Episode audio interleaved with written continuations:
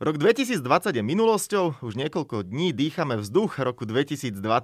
Za celý Slovenský olimpijský a športový výbor, každého športovca, amatéra aj profesionála mi dovolte vám zapriať všetko a len dobre, najmä zdravie do nového roka. Nech máme čo najviac radosti zo života a rovnako tak zo športu, či už slovenského alebo svetového. Volám sa Stanislav Benčat a vy počúvate prvý podcast Talksport v roku, ktorý má na konci jednotku. Presne tú číslicu, ktorú sme mohli v nedelu vidieť pri mene Petri Vlhovej, víťazky slalomu v chorvátskom Záhrebe. Jej ďalší triumf v svetovom pohári však nebude nosnou témou nášho rozprávania, dominovať totiž bude téma hokeja a dve výrazné témy. Výkony našich mladíkov na majstrovstvách sveta hráčov do 20 rokov v kanadskom Edmontone a odchod z Denacháru z Bostonu do Washingtonu. O týchto témach sa budem rozprávať s hokejovým redaktorom a komentátorom RTVS Marekom Marušiakom. Pekný dobrý deň. Pekný deň. No ale predsa len ešte predtým, ako skočíme eh, do hokejových tém, tak dajme si také malé flešky. Okrem výbornej Petri Vlhovej pútali pozornosť počas posledných dní aj majstrovstva sveta v šipkách. Tie sa stali korisťou Velsana Gervina Pricea. V nedelňajšom finále jednoznačne zdolal dvojnásobného svetového šampióna Garyho Andersona 7-3 na sety, hoci víťazný matchball potvrdil až 12. šípkou bola celku zaujímavá podívaná, keď nevedel trafiť double a podarilo sa mu to teda až na 12. krát. No a v predposledný deň roka 2020 sa konalo aj podujatie Octagon 20, kde sa víťazstva opäť dočkal Carlos Vémola, následne ho vyzval na súboj Samuel Pirát Krištofič, čo ťa možno aj z tohto zaujalo, neviem, či si fanúšik šipok alebo skôr Octagon. Asi obidvoje sledujem tak periférne, ale Octagon bol vtedy v konkurencii hokeja, takže nemohol som jedným očkom odbiehať. Jasne, jasne. No tak dobre. A môžeme teda rovno skočiť do uh, hokeja na ľadové plochy. Naša 20 má za sebou šampionát, kde výkon mi viac menej nesklamala. Výsledkami viac menej niečo podobné. Dobre, vyhrali sme prvý zápas so Švajčiarmi 1-0, potom sme zdorovali Kanade, prehrali s Nemcami. To možno jediné tak trošku môžeš krieť v kontraste s tým zápasom so Švajčiarmi. Debakel od Fínov, minimálne jeden sme čakali, takže prišiel od Fínov a zasa vo štvrtfinále sme opäť vzdorovali Spojeným štátom americkým, tak celkovo ako hodnotíš vystúpenie našich mladíkov? Tak keď si hovoril, že minimálne jeden debakel sme čakali, tak to si bol celkom optimista, lebo som sa stretával skôr na, s názormi takými, že od Kanady dostaneme možno dvojciferný výsledok, potom už od Američanov takisto niečo podobné, ale to už sa nedalo asi očakávať vzhľadom na to, aké výkony sme dovtedy predvádzali. Takže z tohto pohľadu 4 získané body v základnej skupine to je určite nadplan, si myslím, aj keď teraz som započul nejaké rozhovory naši, ktorí hovorili, že si verili na semifinále. To je samozrejme, že tie ciele treba nejaké mať, ale ten reálny pohľad a reálny cieľ bol taký, aby sme sa dostali do štvrťfinále. A keď sme mali 4 body v skupine, to sa nám naozaj v poslednom období stáva veľmi sporadicky Takže výsledkovo sme nesklamali a ani výkonovo, čo som bol naozaj potešený, tak ani proti tým top favoritom, ako je Kanada a Spojené štáty americké, sme nejakým spôsobom úplne nevyhoreli. Ten zápas Fínmi, tam bolo vidieť, že e, Fíni sú úplne niekde inde a do ničoho nás nepustili. To bol jediný naozaj rozdiel triedy, aký sme videli. Mm-hmm. Tak keď si to tak zoberieme a rozoberieme tú našu hru na drobné, asi sa zhodneme, že výkony brankárov za dlhé roky na slovenskej scéne sú dobré, sú kvalitné a tam jednoducho sa približujeme k špičke, či už to bol Denis Godla, ktorý vyskočil v roku 2015, alebo ešte predtým Jaro Janus. Mm. Jednoducho tí naši brankári vyskakujú teraz eh, kvalitné duo Latkoci, Hlava obidvaja mali dobré výkony, obrana takisto výborná, alebo teda takisto kvalitná. V útoku to trochu škrípe už dlhodobo. Jednoducho nemáme nejakých veľmi rozdielových hráčov, rozdielových útočníkov. Dali sme len 7 gólov. Čo najmenej v histórii, inak na juniorských šampionátoch doteraz 8 bol náš takýto rekord. Mm-hmm, tak môžeme sa od toho odpichnúť. Ako vnímaš túto polohu? Napokon aj najlepšími hráčmi sa stali dvaja obrancovia a jeden brankár teda. No je to skôr o tej kreativite hráčov a to asi je vec, ktorá nás dlhodobo trápi, že už keď sa dostaneme do útoku, tak nie sme takí kreatívni ako ostatné krajiny. Málo kedy sa stane, že my roztočíme nejaký kolotoč proti ktorémukoľvek súperovi v útočnom pásme a to bol presne zápas s Nemeckom, keď sme možno my boli takým týmom, že my sme mali kreovať hru tým, že Nemci boli 14 a boli radi, že sa nejako pozliepali na zápas, že od nás sa očakával práve taký výkon, že my budeme diktovať tempo a my budeme v ofenzíve kreatívnejší. Ani tam sa to nejakým spôsobom neukazovalo ukazovalo. Nám sa hrá v tomto e, lepšie proti superom, ako je práve Kanada a Spojené štáty americké, Fínsko a títo kvalitné krajiny, ktoré oni musia tvoriť a my im to môžeme kaziť. A v tom kazení sme boli veľmi dobrí, ale samozrejme je to taký herný prejav ktorý sme videli v minulosti práve od Nemcov, Švajčiarov, Bielorusov, si pamätám, že oni práve takýmto spôsobom hrali, že smerom dopredu toho veľa neukazovali, ale keď prišla príležitosť, tak ju potom e, vedeli využiť. No a to bola naša taktika. Nie možno taká úplne defenzívna, ako sme mali ešte možnosť vidieť za čas e, Ernesta Bokoroša napríklad. Bol to rozdiel v tom, že teraz sme boli odvážnejší smerom dopredu, tá kvalita tam až taká nebola, ale neboli sme úplne utiahnutí, že sme čakali na červenej čiare a len sa naozaj prizerali, čo urobia Kanadiania, že sme boli takí dôraznejší a mali sme aj snahu ísť dopredu a byť eh, aktívny v napádaní a podobne, ale už potom tá kvalita, keď sme boli v držaní puku, nebola taká ako samozrejme tie najvyspelejšie krajiny. Môžem eh, priznať, že pred tým zápasom s Kanadou sme si aj písali a tak som tie napísal, že no, že či naši dajú viac striel ako v roku 2017, keď sme mali 6 striel na bránku a prehrali sme 0-5. Napokon tých striel bolo viac, dali sme aj gól a reálne sme s Kanadou držali krok a do posledných minút boli v hre o Čojlon, alebo teda v hre o bod, čo by bola fantastická záležitosť, pretože získať bod s Kanadou tak to je možno pre niekoho ešte viac ako pomaly, ako keby sme získali medailu. No pre mňa bolo prekvapenie v tom zápase, že dali Kanadiania pomerne rýchly gól a to vždy znamená, že oni keď už sa dostanú na konia, majú takú pohodu, tak eh, rozbehnú valec za ťažko zastaviť, ale práve, že sa nám to podarilo a to ma naozaj prekvapilo. Oni mali historicky najmenej striel, alebo historicky asi nie, ale v posledných desiatich rokoch najmenej striel na jeden zápas, čo eliminovať tak silnú Kanadu je, je naozaj fantastické. Ešte Čechom sa teraz podarilo vo štvrťfinále ich dokonca prestrieľať, čo takisto nebýva vôbec zvykom. Ale to, že tak málo striel, menej ako 30 e, sme dovolili Kanade, to bol určite veľký defenzívny úspech. Môžeme preskočiť ten úvodný zápas so Švajčiarmi, lebo Švajčiari sa napokon ukázali ako najslabší tým našej skupiny. Pred šampionátom sme to možno nevedeli úplne zaradiť ich, e, lebo papierovo boli favoriti toho nášho súboja. A tak boli, ale keď sa ma niekto pýtal, že aké sú naše šance, videli sme aj na kurzoch stávkových kanceláriách, že kurz na nás bol 7, takže to je, to je neprestaviteľné, veď my sme porovnateľne kvalitou Stačí sa len pozrieť na ten prvý údaj počte draftovaných hráčov. Oni žiadneho dokonca draftovaného hráča, my dvoch, síce nie v prvom kole ako tie väčšie krajiny, ale už len takéto porovnanie takisto tých, ktorí hrávajú mužský hokej.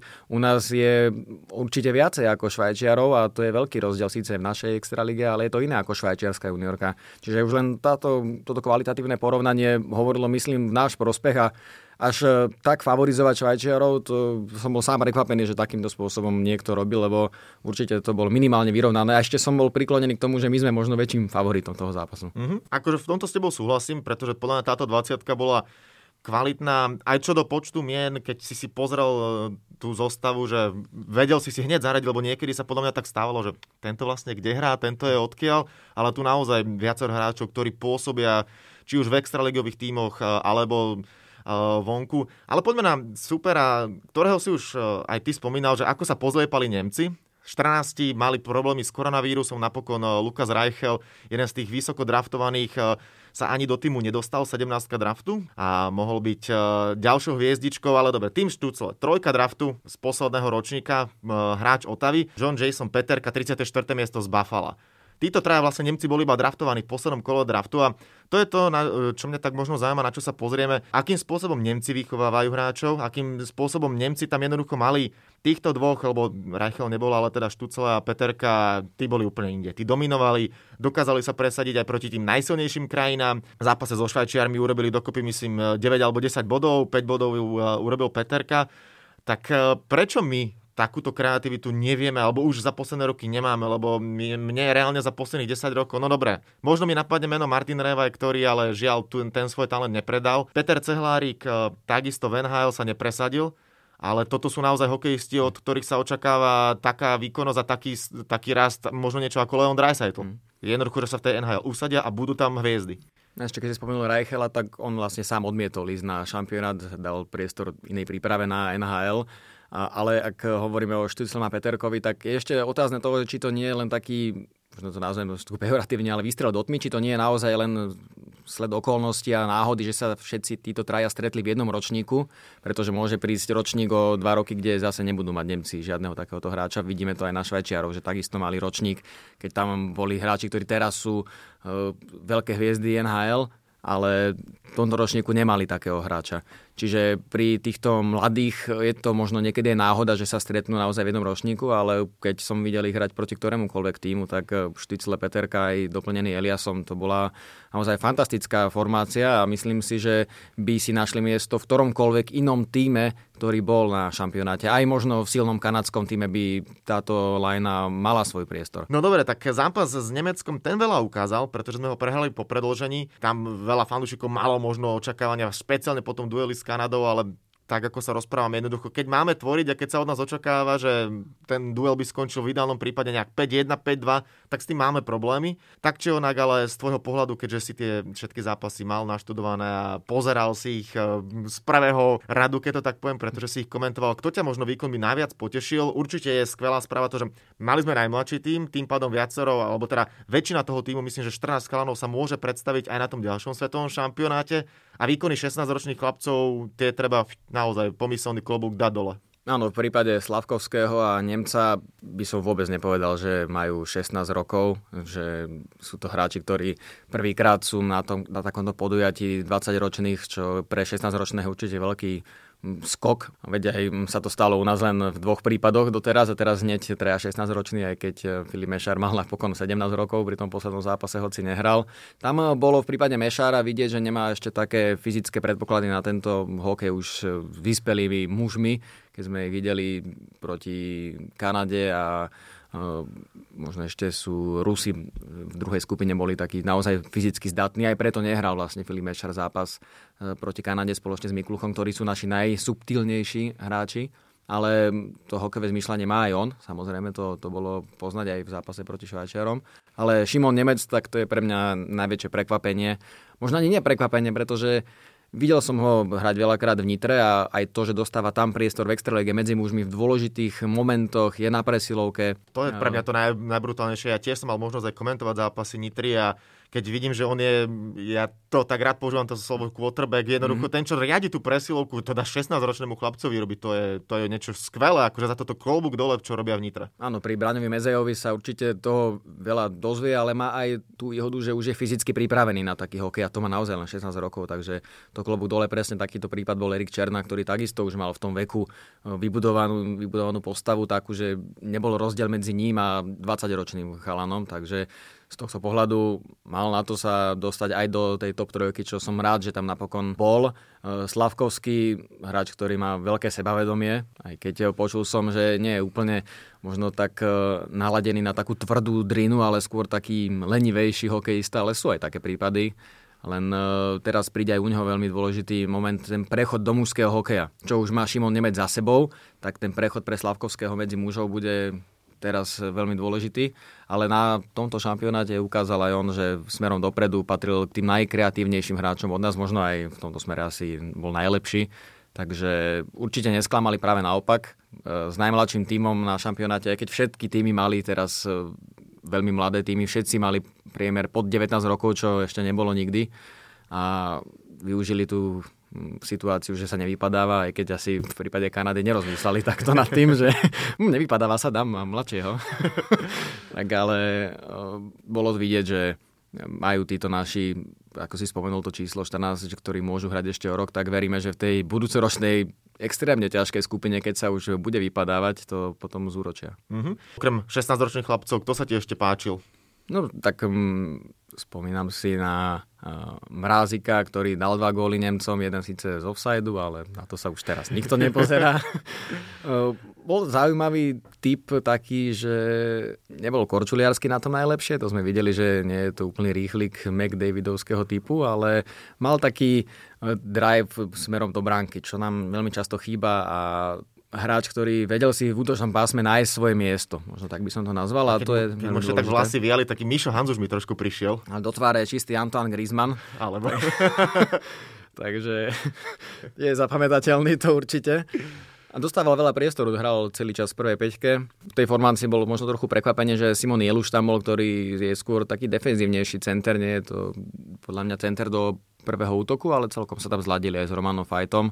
Potom Martin Chromiak, e, takisto hráč, ktorého sme mali veľké ambície, najmä tým, že nebol tu Maxim Čajkovič, tak práve od Chromiaka sa očakávali góly a najviac toho ofenzívneho a myslím si, že Martin Chromiak svoju úlohu splnil, tak strelil gol Kanade, to si nemôže povedať len tak hocikto. Ale celkovo tá ofenzíva určite bola slabšia ako obrana, to sa, to sa môžeme zhodnúť už len ten počet strelených gólov je teda najmenší, ale aj smerom dozadu všetci útočníci, ktorí boli, tak odvedli podľa mňa výbornú robotu. Uh-huh. Už spomenul to meno Maxim Čajkovič eh, pred eh, asi troma týždňami, keď sa odohral ten incident, keď bol vyradený, tak som sa o tom bavil s odborníkom na mládežnický hokej Jakubom Humolom a on tak vyslovil také pranie, že no bodaj by sme to už neriešili, že sa to zabudlo. Myslím si, že sa to aj podarilo, že nejako verejnosť m, tú celú kauzičku vyradenia Maxima Čajkoviča nerieši. Z tvojho pohľadu chýbal tomu týmu, alebo naozaj tak, ako to aj Kubo povedal, že nech sa ten tým spojí, jednoducho funguje tak, ako má a ostane to niekde iba zapísané, že OK, takáto vec sa žiaľ stala, meno, ktoré malo byť uh, lídrom mústva, tam jednoducho nebolo a decit. Myslím, že chýbal nám nie meno Maxim Čajkovič, ale v niektorých momentoch líder. To znamená, že človek, hráč, ktorý to zoberie na seba v zápase e, proti Fínom, keď sme sa možno potrebovali chytiť, keď bolo vidno, ako nás valcujú, že práve tam má prísť nejaký takýto líder, ktorý to zoberie na seba a skúsi aj niečo sám vytvoriť. Ťažko povedať, či by to bol Maxim Čajkovič. E, na šampionáte hral e, minulý rok a hoci mal už vtedy takú pozíciu, že by mal byť takýmto lídrom, nemal som pocit, že by práve on bol tým hráčom, ktorý by to zlomil e, nejakým spôsobom. Ale dozrel, začal hrať seniorský hokej v Bratislava Capitals a určite aj ten jeho herný štýl a herný prejav sa v tomto smere zlepšil a je už určite vyspelejší, takže je to len naozaj otázne, že ja, teda hypotéza, že či by bol lídrom, nebol by lídrom, všetko sa môže stať, ale čo sa týka kolektívu, tak ten bol a všetci to vyzdvihovali, že práve ten tímový výkon, ktorý sme teraz ukázali, tak bol asi našou najväčšou silnou zbraňou. Ukázal Robo Petrovický, že zapasoval ako tréner k 20 a predpokladám, že tá jeho nejaká aj trenerská, ten jeho trenerský raz a postupnosť je na správnej ceste. Mnohokrát aj v prenosoch to bolo avizované, či už Eh, od teba, alebo teda Pala Gašpara, druhého komentátora, respektíve od odborníkov. Myslím, že Boris Valabik to niekoľkokrát spomínal, že je tam naozaj vidno tá, ten prechod eh, a tá podobná hra, to, čo chce robiť Craig Ramsey pri Ačku, jednoducho vlastne to, prečo toto celé aj vznikalo, že aby 20 nehrala inak ako Ačko a taká tá symbióza herná, že áno, takto by to mohlo vyzerať. Ten slovenský hokej, nech máme nejakú identitu. Áno, to bola presne situácia zo zápasu Myslím, že hneď toho otváracieho so Švajčiarskom, keď e, sme komentovali s Rastom Konečným a založili sme proti, e, presilovku a zrazu sme sa len s Rastom na seba pozerali a on tak, veď to bol Remzi. To bude vidno ten rukopis toho trénera aj v 20 presne to založenie útoku, že toto presne hrá Craig Ramsey, alebo teda hrá, no, tak toto vštepuje svojim hráčom a ako hovoríš, presne ten prechod e, je veľmi dobrý, že nie je úplne iný štýl, že ti niekto vštepuje 5 e, rokov v mládežníckom hokeji A a potom ideš do mužského hokeja zrazu B. No, je, to, je to rozdiel. Neviem si predstaviť teraz e, trénera v mužskom hokeji, ktorý by povedal, že no a my sa zabetonujeme v našom pásme a a dopredu len to odstrelujte a uvidíme, čo oni spravia, lebo sú určite lepší. No to asi by tak nikde v žiadnom týme takýto tréner sa dlhšie neohrial, keby prišiel s takouto taktikou vyslovene betonárskou. A teraz sme to videli takisto, že síce sme hrali poctivo dozadu, ale nebolo to vyslovený zanďour, ako hovoria naši západní susedia. Áno, áno, no a dáme čistú hypotézu. My nahrávame podcast Talksport v pondelok, to znamená pred semifinálovými zápasmi, ale môžeme si pokojne teda zatypovať, že kto sa stane majstrom sveta, pretože finále aj tak bude ešte neskôr. Tak máme tam Kanadu, Spojené štáty americké, Fínsko a Rusko. Tak daj svoj tip. No ja som hovoril už pred šampionátom, že Kanada bude majster a držím sa toho. Zatiaľ hrajú fantasticky 20 hráčov draftovaných v prvom kole, hoci so zraneným Kiribim Dakom, ale sú aj tak fantastickí obrancovia. Bayerem a Drysdale, na tých sa dokážem pozerať celý deň. To, to budú veľké hviezdy NHL. Možno odčias Makara je práve Bayerem takým hráčom, že dopredu, dozadu, všetko. Fantázia, to sa na to krásne pozera. Drysdale a jeho korčulovanie, mám pocit, že by s Pluščenkom si mohol zakorčulovať, ako krásne korčuluje, ale určite vo väčšej rýchlosti a medzi tým ešte pár bodyčekov rozdá. Čiže Kanada určite najväčší favorit. Herne to ukázali všade. Možno len zápas s nami. Nemali ani oni svoj deň keď neboli až takí kreatívni, ale veľa sme im sa z toho mi nedovolili, takže Videl som zápas Fínmi, kde boli jasne dominantní, takže Kanada určite číslo 1. No a potom práve Fíni, aj to je tým, ktorý som ja typoval do prvej trojky ešte pred šampionátom. Oni nemali nejaké najväčšie hviezdy, že by to boli teraz hráči, ktorí by valcovali draft v prvom kole, ale to je niečo podobné, ako Fíni urobili napríklad na šampionáte 2019 medzi seniormi, že nebol to tým zložený z najväčších fínskych hviezd, ktoré majú k dispozícii, ale oni si vytvarovali tým tak, aby mohol s tým tréner pracovať. To znamená, že potrebujem e, praváka, krydelníka do 180 cm, rýchleho do tretej lajny. A takto si presne z toho množstva hráčov, ktoré má k dispozícii, vybral a vyskladal si tým, ktorý funguje je naozaj skvelé vidieť, že všetky formácie, ktoré sú na fínskej strane, majú nejakú svoju úlohu a dokonale úplne. Aj preto zdolali Švedov, ktorí možno mali kvalitu väčšiu, ale Fíni ukázali ešte tou bojovnosťou a tou tímovosťou, že aj za stavu 0-2 sa nejakým spôsobom nepoložili. Proti nám ukazovali naozaj skvelé veci, všetky formácie, veď sa presadili v podstate všetkým, mám pocit. A oni sú taký môj tajný tromf, aj keď proti Američanom to bude ťažké, ale určite budú Američania favoriti, ale nezatracoval by som ani tých Fínov a preto vidím teda v finále eh, Kanada-Fínsko, no a som zvedavý, či sa mi to napokon eh, potvrdí alebo nie. Týmto sa môžem stotožniť, mi sa strašne páčilo ešte v tom zápase so Švedmi, tiež hra fínskych obrancov, tí tam lietali jednoducho absolútna podpora útoku, klobúk dole pred nimi, radosť pozerať sa na hru. Sú o my. Dobre, poďme sa presunúť do zámoria, pretože druhá veľká vec sa odohrala práve e, na trase Washington-Boston, alebo teda Boston-Washington. 43-ročný Zdeno Chára mení dres, e, pre mnohých nepredstaviteľná záležitosť sa stala opustil Boston a presunul sa do hlavného mesta Spojených štátov amerických do Washingtonu, kde bude spoluhráčom Alexandra Ovečkina. Veľká škoda teraz, že Henry Lundqvist má problémy, to by bol neuveriteľný triumvirát. Brankár, obranca, útočník.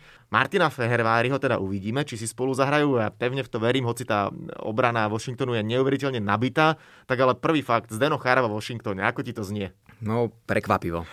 Povedal som si, bolo jasné, že odíde z Bostonu, lebo to už sme vnímali dlhšie, že tá jeho pozícia je tam otrasená, nazvime to tak, že nebude mať toľko priestoru, aj keby tam zostal ako v minulých sezónach, to bolo dlhšie jasné, ale keď sme videli tie podpisy na strane Bostonu s ďalšími obrancami, tak bolo jasné, že nebude to už z Denochára hrajúci v prvej obranej dvojici čo je ale možno trochu prekvapenie, lebo síce hovoril Don Sweeney, generálny manažer Bostonu Bruins, že chcú nejakým spôsobom omladiť tým a zmeniť tú koncepciu, že oni chcú mať hráčov, ktorých si budú oni rozvíjať tak, ako oni chcú s Bruceom Cassidym, ale e, trénerom, ale aj tak si myslím, že mohli ešte presvedčiť Zdena Charu. Je to už naozaj ikona. To nie je len, len tak kvalitný hráč, ktorý je spätý s nejakým klubom. On je vyslovene ikona Bostonu Bruins. Je to niečo, čo sa veľmi ťažko vôbec vytvára takýto dojem. On je totálna ikona medzi fanúšikmi, medzi spoluhráčmi, ale aj protihráčmi. Veď prišiel z Chára na klasisko súperov, dosiahol milník a tlieskal mu celý štadión súpera. Čiže on Dokonca je, v Montreale. V Montreale, presne tak. A to je naozaj nevydaná vec. On keď sa niekto, po, niekto povie, že medvede, tak si predstaví toho zarasteného Dena Cháru z play-off, že to, toto je medveď s tým Bčkom na hrudi. Uh, a Cčkom deta. A Cčkom, takisto. ABC. no ale uh, preto bolo prekvapenie najmä to, Mike Rapp to povedal v takom magazíne, bývalý víťaz Stanley Cupu z roku 2003, keď si vymenil miesto s Jirkom Vicekom na posledný zápas a e, aj dokonca skóroval. Takže dobrý ťah trénera. Ale e, dostanem sa k tomu, že on bol prekvapený z toho, že 795 tisíc dolárov nenašiel Boston na to, aby si udržal svoju ikonu a svoju stálicu aj za tých okolností, že by mal menej času. To znamená, že milión a pol, doteraz zarábal z Denochara v poslednej sezóne 2 milióny dolárov, tak to vyšlo, že teraz vlastne klesol na menej ako 800 tisíc. Ale že táto suma sa nenašla v kasičke Bostonu, aby si udržali aspoň nejakým spôsobom z Denacháru. Že mala to byť podľa neho priorita, pretože stratil tým identitu a je to naozaj podobný prípad ako Tom Brady, ktorý odišiel z New England Patriots do Buccaneers a vidíme, aký tam je rozdiel, taká menšia odbočka. Patriots sa bez neho od roku 2008 nedostali do playoff, Buccaneers sa od roku 2007 s Bradym dostali do playoff, čiže tá osobnosť v pozícii Bradyho v americkom futbale a cháru môže byť celkom podobná, že práve toto môže byť ešte ten krôčik, ktorý môže Washingtonu chýbať aj na ceste e, k Stanley Cupu. I keď je pravda, že Washington má teraz podľa tých predbežných súpisiek najstarší tím, čo pri dlhej sezóne môže byť problém, ale samozrejme to je otázne. Ešte keď si spomenul Martina Feherváriho, tak bude to mať určite ťažšie, pretože je tam 8 obrancov minimálne, ktorí no, sú pred ním, tej hierarchii Washingtonu a tým, že hrajú vo Washingtone na tri obranné páry, samozrejme ako všade, inde Van Heil, tak bude to mať veľmi, veľmi ťažké. A okrem tých 8 obrancov ešte pripravený zranený Kempny, takže 8-9 obrancov ešte pred Martinom Fehevárim, ale veľmi že bude mať dobrý kemp a možno preskočí niekoho v tom počte obrancov. Áno, spomínané meno Tom Brady, e, tam presne tá paralela sa mi páči, pretože oni boli z, a oni sú so Zdenom veľkí kamaráti, napokon Zdenom mu aj volal a pýtal sa ho teda, ako to aj on vnímal ten odchod z New England Patriots, vlastne tým, ktorý pôsobí v Bostone. Uh, takmer dve dekády bol Brady hlavná tvár uh, najúspešnejšieho týmu NFL za to posledné obdobie. Obidva majú 43 rokov. Zdeno presne symbol, ikona, jednoducho všetky tie superlatívy, ktoré sa dajú použiť, e, takých vieme menovať. A je to je to, je to pomerne veľká paralela, niečo podobné, že on nechcel ešte končiť, e, stále vo viacerých videách a vyjadreniach to povedal, že cíti sa dobre. Napokon, keď sa na ňo človek pozrie a vidí všetky tie fyzické súťaže, ktoré on vždy v Bostone vyhrával, respektíve aj, to samot, aj jeho samotnú hru, že jednoducho stále na to má, tak e, je to aj z môjho pohľadu taký dosť zvláštny ťah Bostonu, že mu povedali, že vieš čo, chceme omladiť mužstvo a nemáš istotu. Ne, nebudeš mať istotu toho, že vlastne ty budeš môcť hrať a že budeš e, v zostave Bostonu na trvalo, tak to je taký dosť neštandardný ťah. No a keď sa teraz pozrieme teda na to, že ako je na tom Washington. John Carlson, Jonas Ziegenthaler, zranený Kempny spomínaný, Brandon Dillon, Nick Jensen, Trevor Van Riemsdyk, Dmitri Orlov, Justin Schulz, k tomu teda spomínaný Fehy aj v tejto zostave myslíš si, že Zdeno bude mať stabilné miesto? Myslím si, že inak by ho Washington nebral. Určite by nešiel Zdeno Chára do iného klubu s tým, že bude v rovnakej pozícii ako v Bostone. To nehrávať a sedieť na tribúne by mohol naozaj aj v Bostone za tých e, pár drobných, keď to zoberieme v tom preklade na doláre z, z toho cap hitu. Čiže tam bude mať určite priestor, možno nejaké druhé obrane, nebude asi presilovkový obranca, ale to, čo hrával v Bostone, čiže bol využívaný predovšetkým v oslabeniach, čo s tou už len svojou postavou je vždy veľké plus pre každý tým.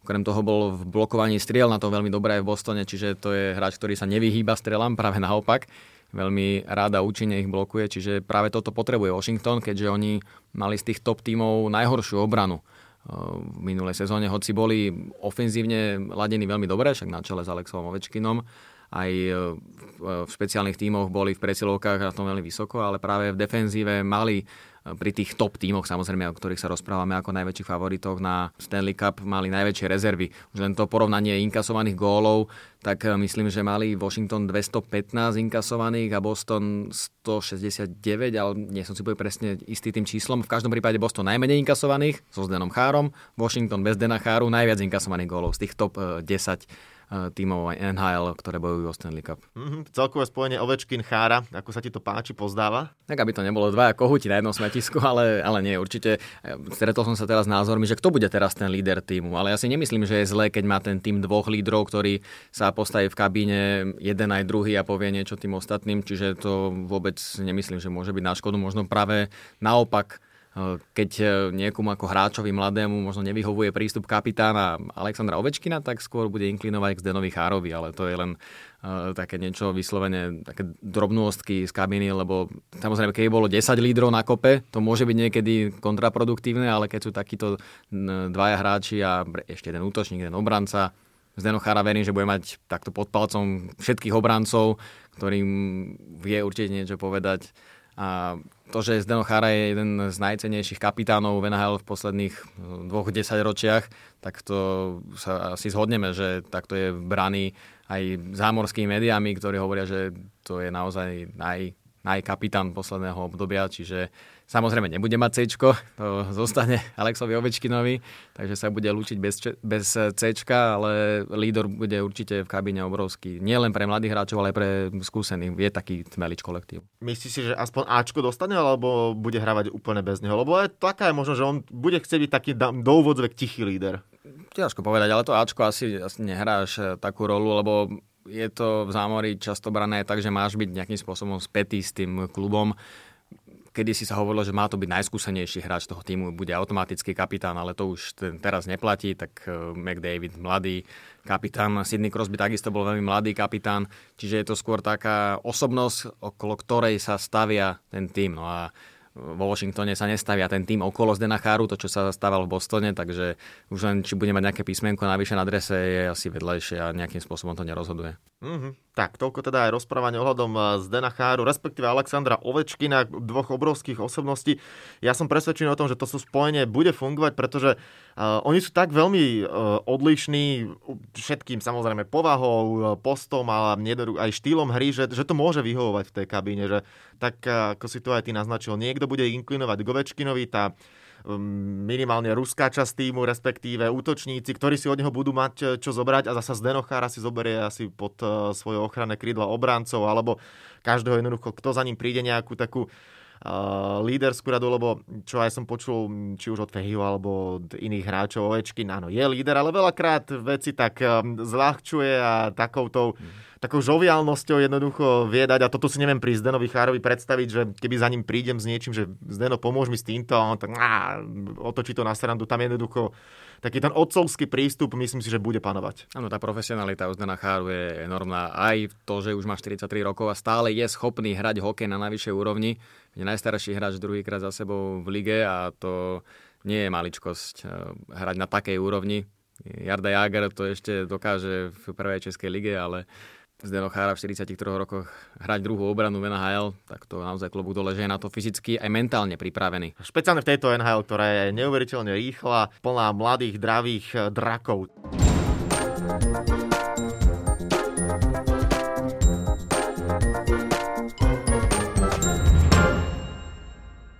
Toľko teda hlavné rozprávanie v rámci podcastu Talksport, ale čo by to bol podcastik bez kvízu záverečného? Aj, aj, aj, Ideme aj v novom roku. No, jasne. A začneme s novým rokom. Joj. 1. januára 1989, ideme najskôr trošku do mimo hokejových sfér, sa konal v austrálskom Perte vôbec prvý Hopmanov pohár zmiešaných tenisových družstiev, teda on vyvrcholil 1. januára. Z víťazstva sa radoval tým Československa v zložení Miloš Mečíš a Martina Navrátilová, Karin Hapšudová, Helena Suková alebo Hanna Mandlíková. Helena Suková. Áno, Helena Suková, dobre, správna odpoveď. Bol to taký polotyp, lebo niekde som to započul, ale napríklad Hanna Mandlíková bola účastníčkou finále, iba že reprezentovala už Austráliu. Presne tak, to som chcel povedať v jednom dýchu s tým. Spoločne s Petom Kešom. Dobre, poďme na druhú otázku, tá už bude spojená s hokejom. Zdeno Chára vytvoril v rámci All Stars víkendu v roku 2012 rekord v súťaži o najtvrdšiu strelu. Akou rýchlosťou poslal puk na bránku? Počkaj, či to náhodou nevieš v kilometroch? Kilometroch. 180 2. Dobre, dám ti možnosti. Buď to bolo 170, 173, 175 alebo 178 km za hodinu. 178. 175? 5? 175,096. No, dobre, a, môže tak, byť. Aj tak je to celko šupa. No, tak to áno, áno. no a tretiu záverečnú otázku si dáme s juniorským šampionátom. O tom, že Kanada, Sovieti, respektíve Rusi po rozpade Sovietskeho zväzu sú dominantní, nie pochybností. Do dnešného dňa z celkovo 44 turnajov, teda 44 sád zlatých medailí, ktoré boli rozdané, koľko získali dokopy hráči Kanady a Sovietskeho zväzu, teda plus Rusko, respektíve spoločenstvo nezávislých štátov, keď raz bola aj takáto situácia a budeš mať toleranciu dve medaily. Takže zo 44 koľkokrát boli zlatí Kanadania, respektíve Sovieti, Rusi? Mm, skúsim to nejako v hlave spočítať a mohlo by to byť 28. Tesne mimo tolerancie je to 31. 31. No 14 mali Kanadania? Viac. Viac? Myslím si, že viac.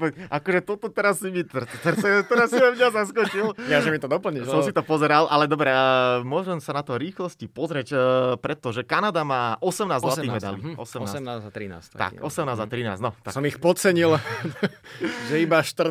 Tak, tak, tak. 18 a 13. No uvidíme, či tento rok pridá zlatú medailu Rusko, Kanada. Kanada je teda podľa aj nášho rozprávania hlavný favorit sú tam Fíni, sú tam Spojené štáty americké.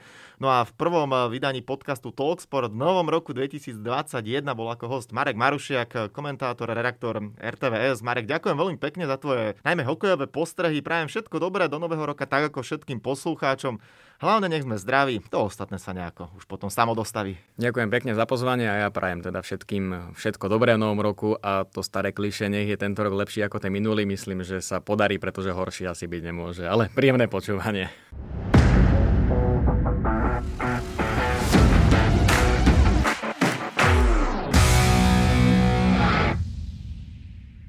Tak a to je na tentokrát všetko. Dúfam, že sa vám náš podcast Talksport páčil.